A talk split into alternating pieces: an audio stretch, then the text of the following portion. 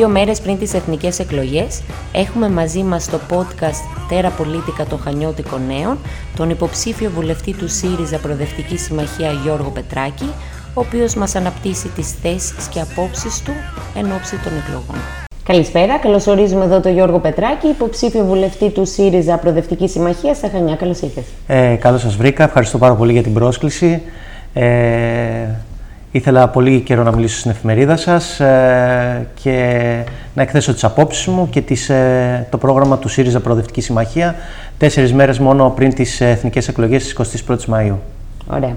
Ε, να ξεκινήσουμε με μια ερώτηση που νομίζω λίγο πολύ έχει προβληματίσει τον κόσμο. Έχετε κοινές προεκλογικές ε, επισκέψεις με τον συνυποψήφιό σας, κατά κύριο λόγο, έτσι, ε, Παύλο Πολάκη. Γιατί φαίνεται, έχει δοθεί μάλλον αυτή η εντύπωση ότι έχετε μοιραστεί σε δύο ομάδες, μην πω στρατόπεδα, στο τοπικό ΣΥΡΙΖΑ; Ε, αυτό είναι μια λανθασμένη εντύπωση. Και με τον κύριο Πολάκη έχω κάνει αρκετές περιοδίες, αλλά έχουμε κάνει και πάρα πολλές σκηνές και στη Σούδα και στις Βρύσες και στα εγγένεια του εκλογικού κέντρου και στο καφέ Κήπος, όπου μας τίμησε και η Δώρα Τσαμπάζη υποψήφια με το Επικρατείας και ο κύριος Στέφανος Κασελάκης. Οπότε νομίζω ότι είναι μια εσφαλμένη εντύπωση. Είμαστε όλοι μαζί ενωμένοι και στόχος μας είναι να έρθει το ΣΥΡΙΖΑ Προοδευτική Συμμαχία πρώτο κόμμα στις εθνικές εκλογές. Ωραία. Τώρα να μιλήσουμε, επειδή είναι και ο τομέας σας, για, για το σύστημα υγείας. Χιλιάδες γιατροί αλλά και απόφοιτοι ιατρική φεύγουν στο εξωτερικό. Αυτό είναι νομίζω δεδομένο. Τι θα κάνει ο ΣΥΡΙΖΑ για να δώσει κίνητρα σε αυτούς τους γιατρούς να μείνουν εδώ στην Ελλάδα και να προσφέρουν στον τομέα της υγείας; Ακούστε να δείτε, ε, αναφέρεται ένα πολύ βασικό πρόβλημα της, ε, του Εθνικού Συστήματος Υγείας, το λεγόμενο brain drain.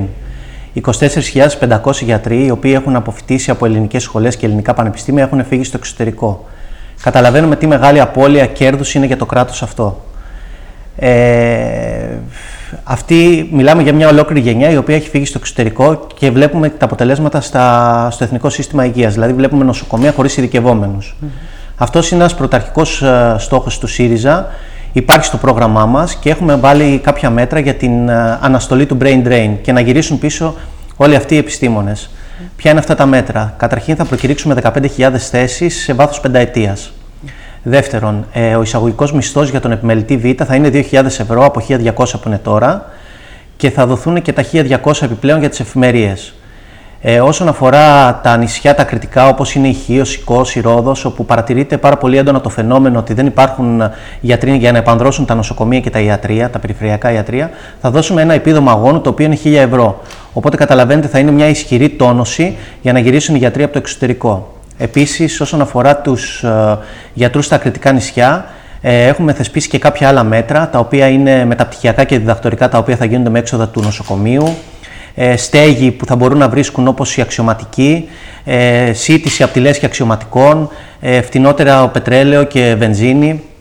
Υπάρχει λοιπόν ένα συνολικό πλαίσιο το οποίο θα μπορέσει να βοηθήσει αυτούς τους γιατρούς να επανδρώσουν και την Ελλάδα αλλά και την ε, ακριτική μας χώρα. Επί, ε, επίσης ε, είναι πολύ σημαντικό ότι ε, στη δεκαετία περίπου, όσοι γιατροί προετούν σε άγωνο θα παίρνουν τον τίτλο του συντονιστή διευθυντή και η προπηρεσία τους θα μετράει επί δύο. Δηλαδή θα μετράει διπλά σε σχέση με κάποιο γιατρό που ασκεί το επάγγελμα στο κεντρο Όλα αυτά λοιπόν νομίζω ότι είναι μέτρα, ουσιαστικά είναι ένα προσκλητήριο που κάνει ο ΣΥΡΙΖΑ την επόμενη μέρα που θα είναι η κυβέρνηση για να επιστρέψουν οι νέοι μας γιατροί από το εξωτερικό στην Ελλάδα και να ενισχύσουν το εθνικό σύστημα υγείας.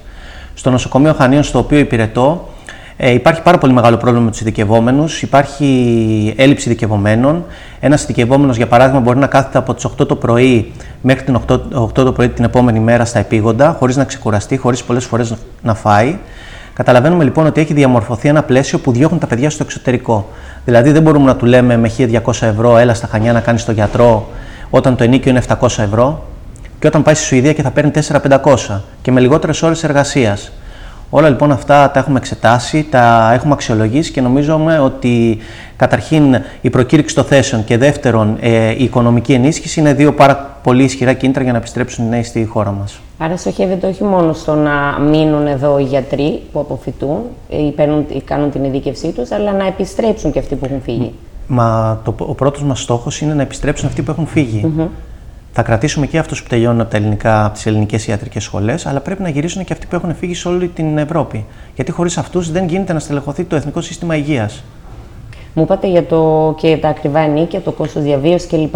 Άρα πρέπει να, να συνετελέσουν και άλλοι τομείς ουσιαστικά στο να επιτευχθεί αυτό. Κοιτάξτε να δείτε, όπως γνωρίζετε, ο κ. Μητσοτάκης με την κυβέρνησή του έκανε ένα πρόγραμμα το οποίο λέγεται Στέγη για όλους. Σπίτι για όλους, νομίζω. Ε, έγιναν 20.000 αιτήσεις και μόνο 1.350 ευωδόθηκαν. Καταλαβαίνουμε λοιπόν ότι ήταν ένα φιάσκο.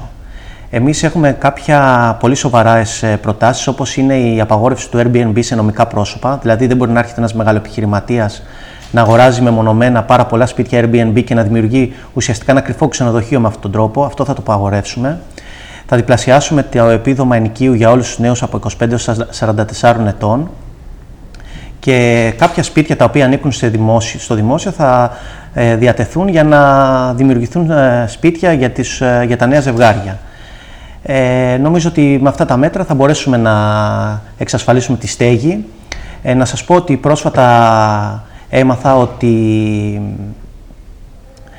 ε, μια πρόταση του κ. Μητσοτάκη ήταν τα σπίτια τα οποία θα πάρει η κυβέρνηση από τους πληστηριασμούς να τα δώσει στη νέα γενιά. Νομίζω ότι αυτό είναι ουσιαστικά πατάμε πτωμάτων. Δηλαδή, ένας άνθρωπος ο οποίος χάνει το σπίτι του με τα φαντς και ξέρετε όλη αυτή την ιστορία, αν θέλετε, μπορούμε να την αναλύσουμε περαιτέρω. Είναι πάρα πολύ άδικο να παίρνεις το σπίτι από αυτόν τον άνθρωπο και να το δίδεις ε, στη νέα γενιά. Νομίζω ότι ήταν ε, πάρα πολύ λάθος κίνηση.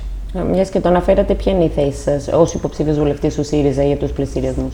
Εμένα η θέση μου είναι η θέση του ΣΥΡΙΖΑ, ότι ε, καταρχήν στο πρόγραμμα 50 ημερών θα ε, γίνει αναστολή όλων των πληστηριασμών μέχρι να εφαρμοστεί το δικός μας νόμος, ο οποίος έχει την υπογραφή της Λούκα της Κατσέλη ε, για τους πληστηριασμούς ε, και περιλαμβάνει ουσιαστικά υποχρεωτική συμμετοχή των πιστωτών.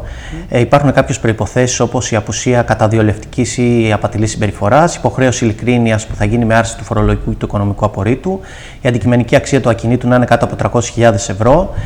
Ε, και υπάρχει, υπάρχουν δύο μηχανισμοί. Υπάρχει ο εξοδικαστικός μηχανισμός, όπου οι πιστωτές σας είπα και πριν ότι πρέπει να συμμετέχουν υποχρεωτικά. Δύο προγράμματα είναι. Ε, το πρώτο πρόγραμμα είναι ένα σύντομο πρόγραμμα αποπληρωμής του δανείου σε 5 έως 10 έτη, με κούρεμα 40-60% της βασικής οφειλής και με επιχορήγηση των δόσεων. Και το δεύτερο πρόγραμμα είναι ένα πιο μακροχρόνιο, που μπορεί ο οφειλέτης να αποπληρώσει το σπίτι του σε 10 με 35 χρόνια. Πρέπει όμως σε αυτή την περίπτωση να αποπληρώσει το 100% της οφειλής και πάλι η δόση να μην ξεπερνάει τα 3 δέκατα του ενοικίου. Ε, το σημαντικό είναι ότι από το αποτέλεσμα που θα βγάλει η εξοδικαστική ρύθμιση ε, είναι υποχρεωτικό να εφαρμοστεί και από το ΑΦΑΝ, του οφειλέτες ή τα services όπως λέγονται. Mm Μάλιστα. Ε, να μείνουμε λίγο ακόμα στο σύστημα υγείας. Ε, το ΕΣΥ ορίστηκε αρκετά την περίοδο της, της πανδημίας. Τι διαφορετικό θα μπορούσε να κάνει, θα έκανε μάλλον ο ΣΥΡΙΖΑ αν ήταν τότε ε, κυβέρνηση για να αντιμετωπίσει αυτή τη μεγάλη κρίση και αν θεωρείτε ότι είναι προετοιμασμένος για άλλες μεγάλες κρίσεις, γιατί σίγουρα θα έρθουν, μπορεί όχι στον τομέα της υγείας, αλλά σε κάποιον άλλον τομέα. Καταρχήν, τα λάθη που γίνανε στην πανδημία ήταν ότι δεν έγιναν προσλήψεις προσωπικού. Θέλω να σας κάνω μια παρένθεση εδώ πέρα, ότι την τετραετία 2015-2019, ε, που η κυβέρνηση, στην κυβέρνηση ήταν ε, ο ΣΥΡΙΖΑ ε, και παρά την μνημονιακή δαμόκλειο σπάθη πάνω από το κεφάλι μας, έγιναν πάρα πολλά πράγματα για το νοσοκομείο. Ε, με μνημόνια που γνωρίζετε πόσο δύσκολο ήταν να γίνουν οι προσλήψεις, υπήρχε το 5 προς 1 και με χρήματα τα οποία τα είχε δεσμεύσει το Διεθνές Νομισματικό Ταμείο και η Τρόικα, δημιουργήθηκαν στο νοσοκομείο Χανίων. Πρώτον, το τμήμα της πυρηνικής ιατρικής. Οπότε γίνονται σπινθυρογραφήματα και είχαν προβλεφθεί και αίθουσες για ραδιενεργό ιόδιο. Δεύτερον, η γεννήτρια παροχής οξυγόνου με την οποία βγήκε η πανδημία. Καταλαβαίνετε ότι οι ασθενείς με COVID έχουν ανάγκες για αυξημένες ροές οξυγόνου. Τρίτον, η θωρακοχειρουργική κλινική, η παιδοχειρουργική κλινική, το δερματολογικό ιατρείο, το ρευματολογικό ιατρείο και ένα υποτυπώδες αγκιοχειρουργικό ιατρείο με έναν επιμελητή Β και έναν διευθυντή που ερχόντουσαν από το Ηράκλειο ενώ είχαν προκηρυχτεί και θέσεις τους εδώ. Επίσης, ε, είχαν δοθεί για υλικοτεχνικό εξοπλισμό 6.180.000 ευρώ.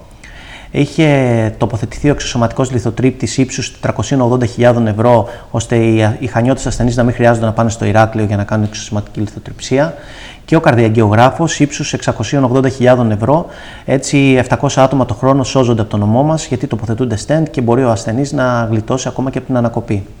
Πέρα τούτων, ε, έγινε μεγάλη ενίσχυση ανθρώπινο δυναμικό. 71 άτομα μόνιμο προσωπικό ιατρικό και 286 νοσηλευτικό και παραϊατρικό προσωπικό. Και για να είμαι δίκαιος, συμπεριλαμβάνω σε αυτούς 286 και τα 100 άτομα από την. Ε, ε, από τους, εργολαβικούς, από τους εργολάβους σε ΣΥΤΙΣ, καθαριότητα και φύλαξη, οι οποίοι πλέον με ατομικές συμβάσεις εργασίας γύρισαν στο δημόσιο.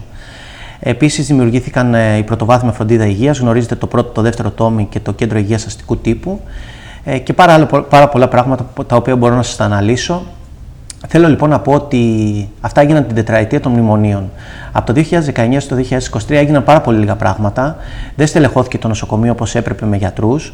Ε, με αποτέλεσμα και όλα τα νοσοκομεία της χώρας ε, δεν, έγινε γρήγορη, δεν ήρθαν γρήγορα τα μονοκλονικά αντισώματα και τα αντιϊκά φάρμακα, με αποτέλεσμα όλες αυτές οι λανθασμένες κινήσεις να μας οδηγήσουν σε πρωτιά όσον αφορά τους θανάτους και τη θνητότητα. 36.500 νεκροί. Η μεγαλύτερη θνητότητα της Δυτικής Ευρώπης υπάρχει στην Ελλάδα. Γνωρίζετε πολύ καλά και τη μελέτη Τσιόδρα Λίτρα, που πολλοί διασωληνωμένοι εκτός μέθης στην Αθήνα είχαν 90% θνητότητα και τα έλεγαν και με πάρα πολύ καλά επιστημονικά κριτήρια. Οπότε καταλαβαίνουμε ότι η διαχείριση της πανδημίας ήταν λανθασμένη και σας το λέω και με αποδείξεις.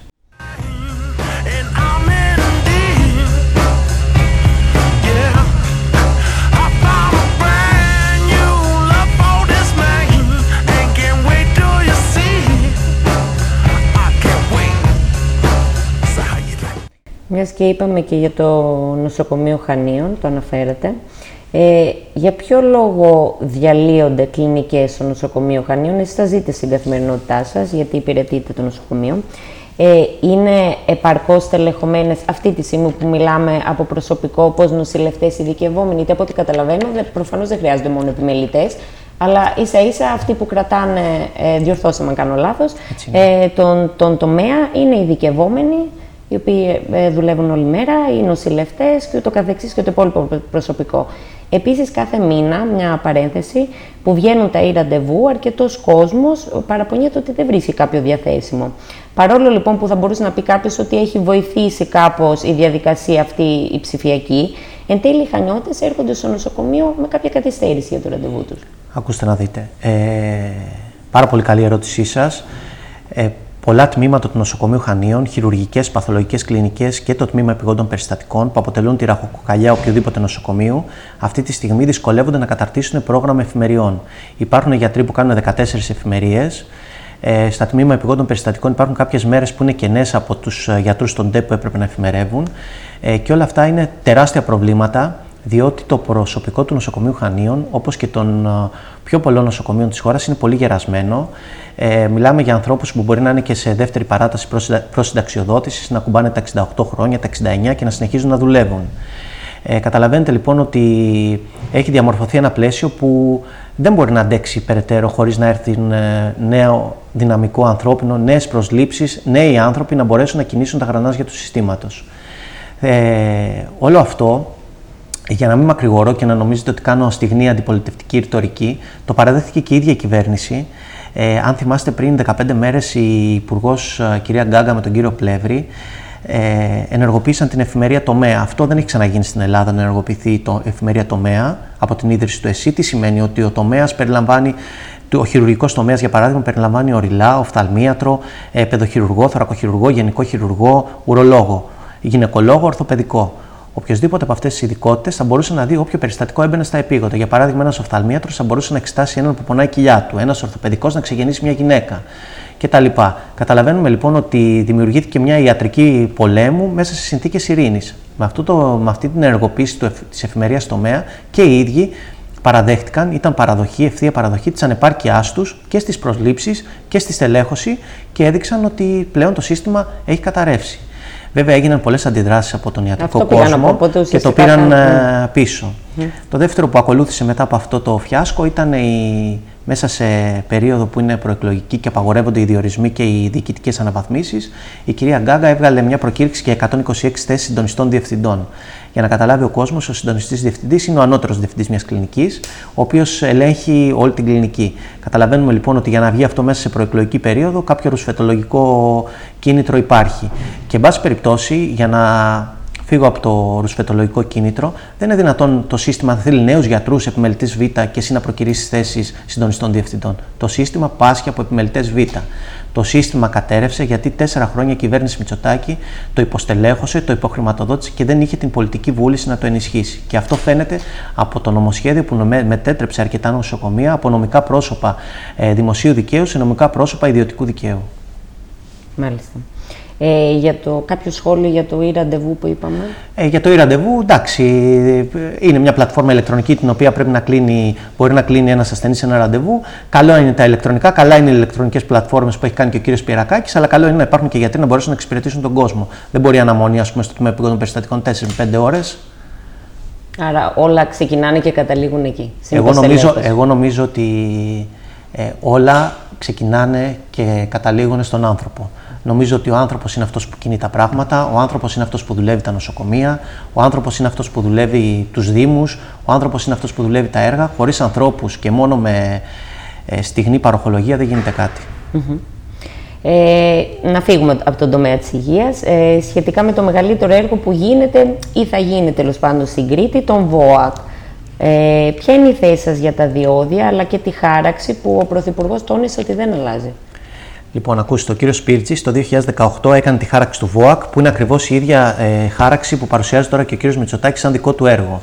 Δεν έχει γίνει ούτε ένα έργο πάνω στον καινούριο ΒΟΑΚ. Ε, δεν έχει προχωρήσει τίποτα. Εμείς είχαμε προτείνει ένα βόρειο οδικό άξονα Κρήτης χωρίς διόδια. Ο κύριος Μητσοτάκης πήρε το έργο μας και απλά έβαλε διόδια. Ε, θέλω να σας πω πάνω όμως ε, σε αυτά τα έργα. Θυμάστε το 2019 την ε, Θεομηνία Οκεανής που έπληξε τον ομό μας πάρα πολύ. Ε, τότε η κυβέρνηση ΣΥΡΙΖΑ έδωσε 110 εκατομμύρια ευρώ στην αντιπεριφέρεια Χανίων και 63 εκατομμύρια ευρώ στους Δήμους, εκ των οποίων 33 εκατομμύρια ευρώ στο Δήμο Πλατανιά που είχε τις μεγαλύτερες καταστροφές. Τυχαίνει και είμαι δημότης εκεί πέρα και γνωρίζω καλά τι έγινε. Ε, αυτά τα λεφτά δουλεύουν οι Δήμοι ακόμα. Αυτά τα λεφτά.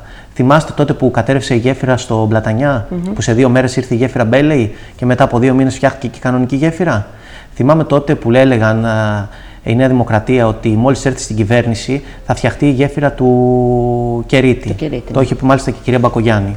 Ότι θα φτιαχτεί σύντομα η γέφυρα του Κερίτη. Επειδή τυχαίνει και μένω στην περιοχή, η γέφυρα του Κερίτη δεν έχει φτιαχτεί και περνάμε πάλι από τη γέφυρα Μπέλεϊ. Ε, για να ολοκληρώσουμε τα έργα, ε, το Φιλόδημος 1 που ήταν ένα έργο τεράστιας ζωτικής σημασίας για τους Δήμους, 20 δισεκατομμυρίων ευρώ δόθηκαν στους Δήμους.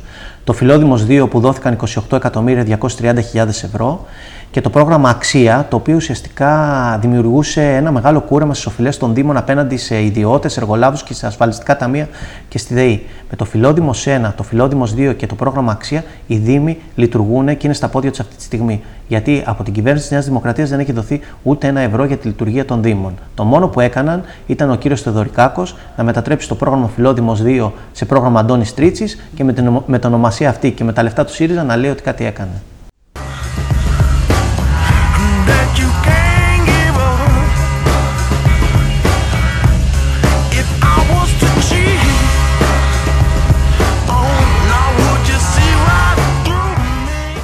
Ε, όσον αφορά στον τουρισμό, ε, εσείς ζείτε κιόλας σε μια, έχετε γεννηθεί μάλλον και ζείτε σε μια τουριστική περιοχή, τον Πλατανιά, ε, από τον οποίο τουρισμός ζει ομολογουμένως πάρα πολλοί κόσμοι στα Χανιά, αυτό το ξέρουμε.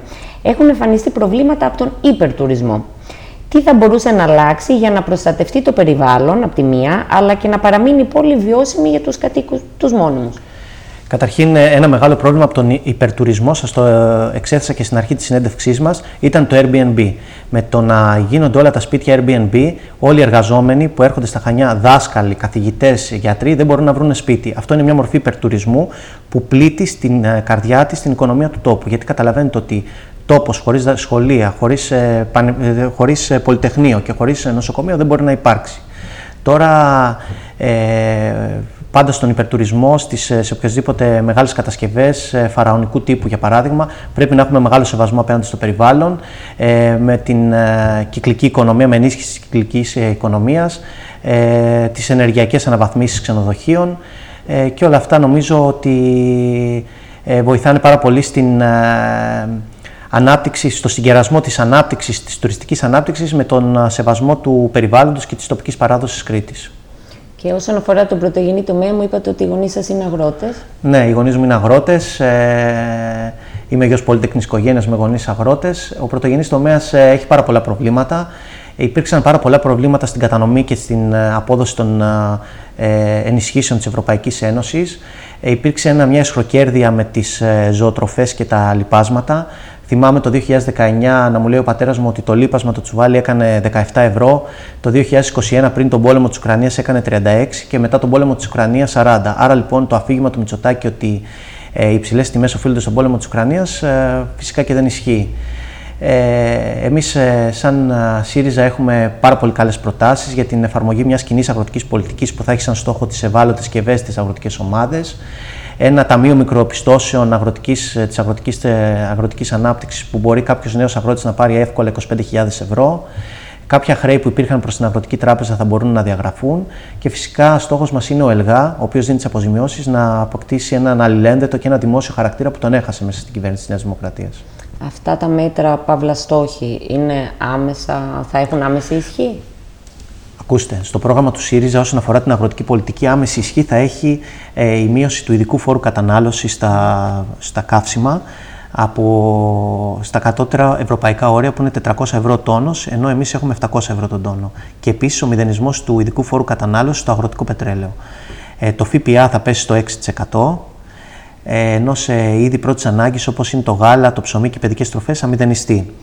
Το τέλος επιτιδεύματος θα καταργηθεί, το αφορολόγητο θα φτάσει στις 10.000 ευρώ. Στόχος μας είναι, ένας μεγάλος στόχος είναι η ΔΕΗ να γυρίσει υπό δημόσιο έλεγχο, έτσι ώστε η μεγαβατόρα που τώρα υπάρχει τιμή στα 235 ευρώ να γυρίσει στα ευρωπαϊκά όρια που είναι 58 ε, και να σταματήσουν και φαινόμενα μέσα στη ΔΕΗ όπως ο κύριος Στάσης, ο οποίος παίρνει μισθό 360.000 ευρώ το χρόνο. Επίσης, ο δεύτερος στόχος μας είναι η Εθνική Τράπεζα να αποκτήσει, να γίνει μια δημόσια τράπεζα, έτσι ώστε μέσα από αυτήν να μπορούν να κατευθυνθούν τα κονδύλια και της Ευρωπαϊκής Ένωσης αλλά και του Ταμείου Ανάκαμψης προς τις ευάλωτες ομάδες. Έχουμε πάρα, ακόμα, πάρα πολλά ακόμα πράγματα στο πρόγραμμά μας όπως είναι η αύξηση του κατώτατου μισθού στα 880 ευρώ, η αύξηση στο δημόσιο μισθού κατά 10% με αιτήσια τιμαριθμική αναπροσαρμογή με βάση τον πληθωρισμό του προηγούμενου έτους, την επαναφορά της 13ης σύνταξης που ο κ. Μητσοτάκης την ε, υποσχέθηκε ότι θα διατηρήσει αλλά την έκοψε, ε, να ξέρετε ότι επί 13η σύνταξη συνταξιούχοι έχασαν περίπου 4,5 δισεκατομμύρια ευρώ. Την επαναφορά των αναδρομικών που ήταν ύψους 2,5 δισεκατομμύρια ευρώ ε, από τις παράνομες περικοπές σε δώρα και επικουρικά που είχε κάνει ο κ. Σαμαράς και την αύξηση όλων των συντάξεων κατά 7,5% ανεξαρτήτως ε, προσωπικής διαφοράς. Το πρόγραμμα για την προστασία της πρώτης κατοικίας, σας το είπα. Ένας ακρογωνιαίος λήθο είναι η ρύθμιση των χρεών ε, του ιδιωτικού χρέους προς ταμεία και ε, προς ασφαλιστικά ταμεία και φορεία, με κούρεμα της βασικής οφειλής και 120 δόσεις για την αποπληρωμή του υπολείπου. Σε αυτό θα έχουν δικαίωμα να ενταχθούν και όσοι έχασαν την ρύθμιση το 2019. Ε, στην υγεία τα πρόγραμμά μας ε, σας το είπαμε τις προσλήψεις. Ε, μόνο να σας πω ότι στόχος μας είναι το ΑΕΠ να φτάσει στο 7,5% όπως είναι σε όλες τις ευρωπαϊκές χώρες. Στην ε, παιδεία πάλι ο στόχος μας είναι το ΑΕΠ να φτάσει στο 5%. Ε, να αυξηθούν οι διορισμοί γιατί τώρα βλέπουμε ότι πιο πολλοί είναι αναπληρωτές. Στα πανεπιστήμια να διπλασιαστεί χρηματοδότηση και ερευνητές σε βάθος τετραετίας, να καταργηθεί ελάχιστη βάση εισαγωγής στα, στα πανεπιστήμια, και να δημιουργηθεί ένα ισχυρό δημόσιο πανεπιστήμιο με κατάργηση φυσικά της πανεπιστημιακής αστυνομίας. Ε, όσον αφορά ένα πολύ φλέγον ζήτημα είναι η Ρυθμιστική Αρχή Ενέργειας, Υδάτων και Αποβλήτων.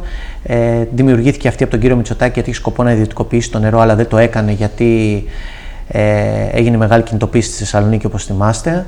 Εμείς έχουμε στόχο να καταργήσουμε τη ρυθμιστική αρχή, έχουμε στόχο το νερό να παραμείνει δημόσιο, το ΦΠΑ στο πόσιμο νερό να πέσει από 13% στο 6% και τα τέλη της αποχέτευσης από το 24% στο 13%.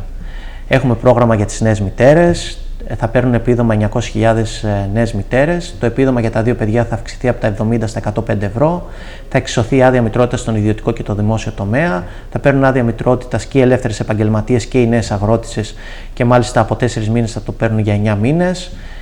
Ε, έχουμε ένα συνολικό πρόγραμμα που έχει σαν στόχο την ε, ενίσχυση της κοινωνικής συνοχής και την ε, ανάταξη της οικονομίας με στόχο πάντα τους πολλούς και όχι τους ολιγάρχες όπως έχει δείξει τέσσερα χρόνια η κυβέρνηση Μητσοτάκη. Πολύ φιλόδοξο μπορώ να πω το πρόγραμμα. Φιλόδοξο και κοστολογημένο είναι όμως, ναι. γιατί ίσως η επόμενη ερώτηση που θα μου κάνετε είναι το κόστος. Δεν θα την κάνω. γιατί μπορώ να σας απαντήσω και στο κόστος, γιατί ακούμε ότι ε, το κόστος του προγράμματός μας στην αρχή λέγανε ότι ο κύριος Σταϊκούρας 25 δισεκατομμύρια, μετά ο κύριος Κέρτσος 83, ο κύριος Μητσοτάκης 80, τελικά τα βρήκανε στο 70. Έφερε και ο κύριος Κέρτσος ένα χαρτί που ήταν από το Γενικό Λογιστήριο του κράτους, που δεν ήταν τελικά από το Γενικό Λογιστήριο του κράτους. Τέλος πάντων, για να μην σας καθυστερώ, το πρόγραμμά μας κοστίζει 5,5 δισεκατομμύρια ευρώ. Καταλαβαίνουμε ότι μπορεί να εφαρμοστεί αν αναλογιστούμε ότι οι απευθείας αναθέσεις στο όνομα του κορονοϊού ήταν 10 δισεκατομμύρια ευρώ την προηγούμενη τετραετία. Μάλιστα, λέγανε, θυμάμαι, πού θα τα βρείτε. Ε, σας είπα που θα τα βρούμε. Καταρχήν, να σας πω που θα τα βρούμε. Τα υπερκέρδη από το ΦΠΑ το 2022 ήταν 4,5 δισεκατομμύρια ευρώ. Τα υπερκέρδη των εταιριών ενέργειας ήταν 3,6 δισεκατομμύρια ευρώ. Τα υπερκέρδη των εταιριών διήλυσης ήταν 2,6 δισεκατομμύρια ευρώ. Δεν γίνεται η βενζίνη στην Κύπρο να κάνει ένα 35 και εδώ να κάνει ένα 98 και το καύσιμο να έρχεται από τα δικά μας δηληστήρια. Δηλαδή και η απόσταση που πάει στην Κύπρο είναι μεγαλύτερη, έπρεπε στην Κύπρο να είναι πιο ακριβή από εμάς. Άρα λοιπόν υπάρχει εσχροκέρδεια. Εμείς λέμε ανώτατο συντελεστή κέρδους τη εταιρεία ενέργειας 5% και φορολόγηση των, υπερ, των υπερκερδών. Mm-hmm. Επίσης θα μειώσουμε τις ρυθμιζόμενες χρεώσεις ρεύματος και με αυτόν τον τρόπο θα πέσει πάρα πολύ το κόστος στο τιμολόγιο. Γιατί στα τιμολόγια παρατηρώ, και όλοι δηλαδή παρατηρούμε, ότι έχουν τριπλασιαστεί από την προηγούμενη τετραετία που υπήρχε η Τρόικα. Δεν είναι αυτό, δεν είναι λογικό. Ωραία και τέλος, ε, είπατε πρόσφατα πως αριστεία για εσάς είναι το ψηφοδέλτιο του ΣΥΡΙΖΑ Προοδευτικής Συμμαχίας στα Χανιά. Τι προσδοκάτε από τις επερχόμενες εκλογές, εσείς προσωπικά δηλαδή, ως υποψήφιος βουλευτής του ΣΥΡΙΖΑ; Εγώ είπα ότι η αριστεία είναι ο γιατρός που είναι όλη μέρα στο νοσοκομείο για να μεγαλώσει την οικογένειά του. Είναι η νοσηλεύτρια που ξενυχτάει όλο το βράδυ και πρέπει να γυρίσει για να αγκαλιάσει τα παιδιά της είναι ο αγρότης που με τον τίμιο υδρότα του προσπαθεί να σπουδάσει τα παιδιά του. Είναι ο κτηνοτρόφος ο οποίος ε, αγωνιά να δημιουργήσει ένα καλύτερο μέλλον για τα παιδιά του. Αυτό είπα είναι αριστεία, γιατί όπως θυμάστε, ο κ. Μητσοτάκης όταν ήρθε τον Ιούλιο του 19 κρατούσε ένα μπλε φάκελο που ήταν το επιτελικό κράτος, το κράτος των Αρίστων και είδαμε ότι το, το φάκελος αυτός τελικά είχε δύο βασικά πράγματα. Είχε το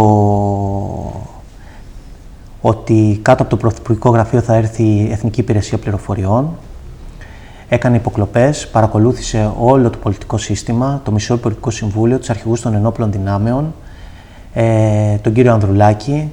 Να σας πω πάνω σε αυτό ότι πρόσφατα έγινε και η έκθεση ΠΕΓΚΑ της Ευρωπαϊκής Ένωσης που θεωρεί ότι ΕΕ, Predator και Μητσοτάκης είναι ένα και το αυτό ε, και καλεί στο να ε, θεωρεί ότι υπάρχει μεγάλη κατάλυση της δημοκρατίας στη χώρα μας. Ένα λοιπόν ήταν οι υποκλοπές. Δεύτερον ήταν ε, ο έλεγχος του Αθηναϊκού Πρακτορείου Ειδήσεων και του Μακεδονικού Πρακτορείου Ειδήσεων κάτω από το Πρωθυπουργικό Γραφείο. Ε, παρατηρούμε ότι στους ρεπόρτερ χωρίς σύνορα, που είναι μια αξιόπιστη πηγή, την οποία σέβεται και ο Αμερικανός Υπουργός Εξωτερικό Άντωνι Μπλίνκεν και η Washington Post, θεωρούν ότι η χώρα μας είναι στην 107 θέση.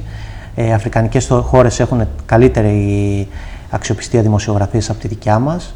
Και για να καταλήξω, θεωρώ ότι το επιτελικό κράτος κατέρευσε με το δυστύχημα των τεμπών, όπου δύο τρένα συγκρούστηκαν ε, σε αντίθετη πορεία στην ίδια γραμμή. 57 νέα παιδιά έχασαν τη ζωή τους. Ε, στην αρχή ο κ. Μητσοτάκης προσπάθησε να κάνει διάχυση των ευθυνών, μετά προσπάθησε να κάνει συγκάλυψη των ευθυνών.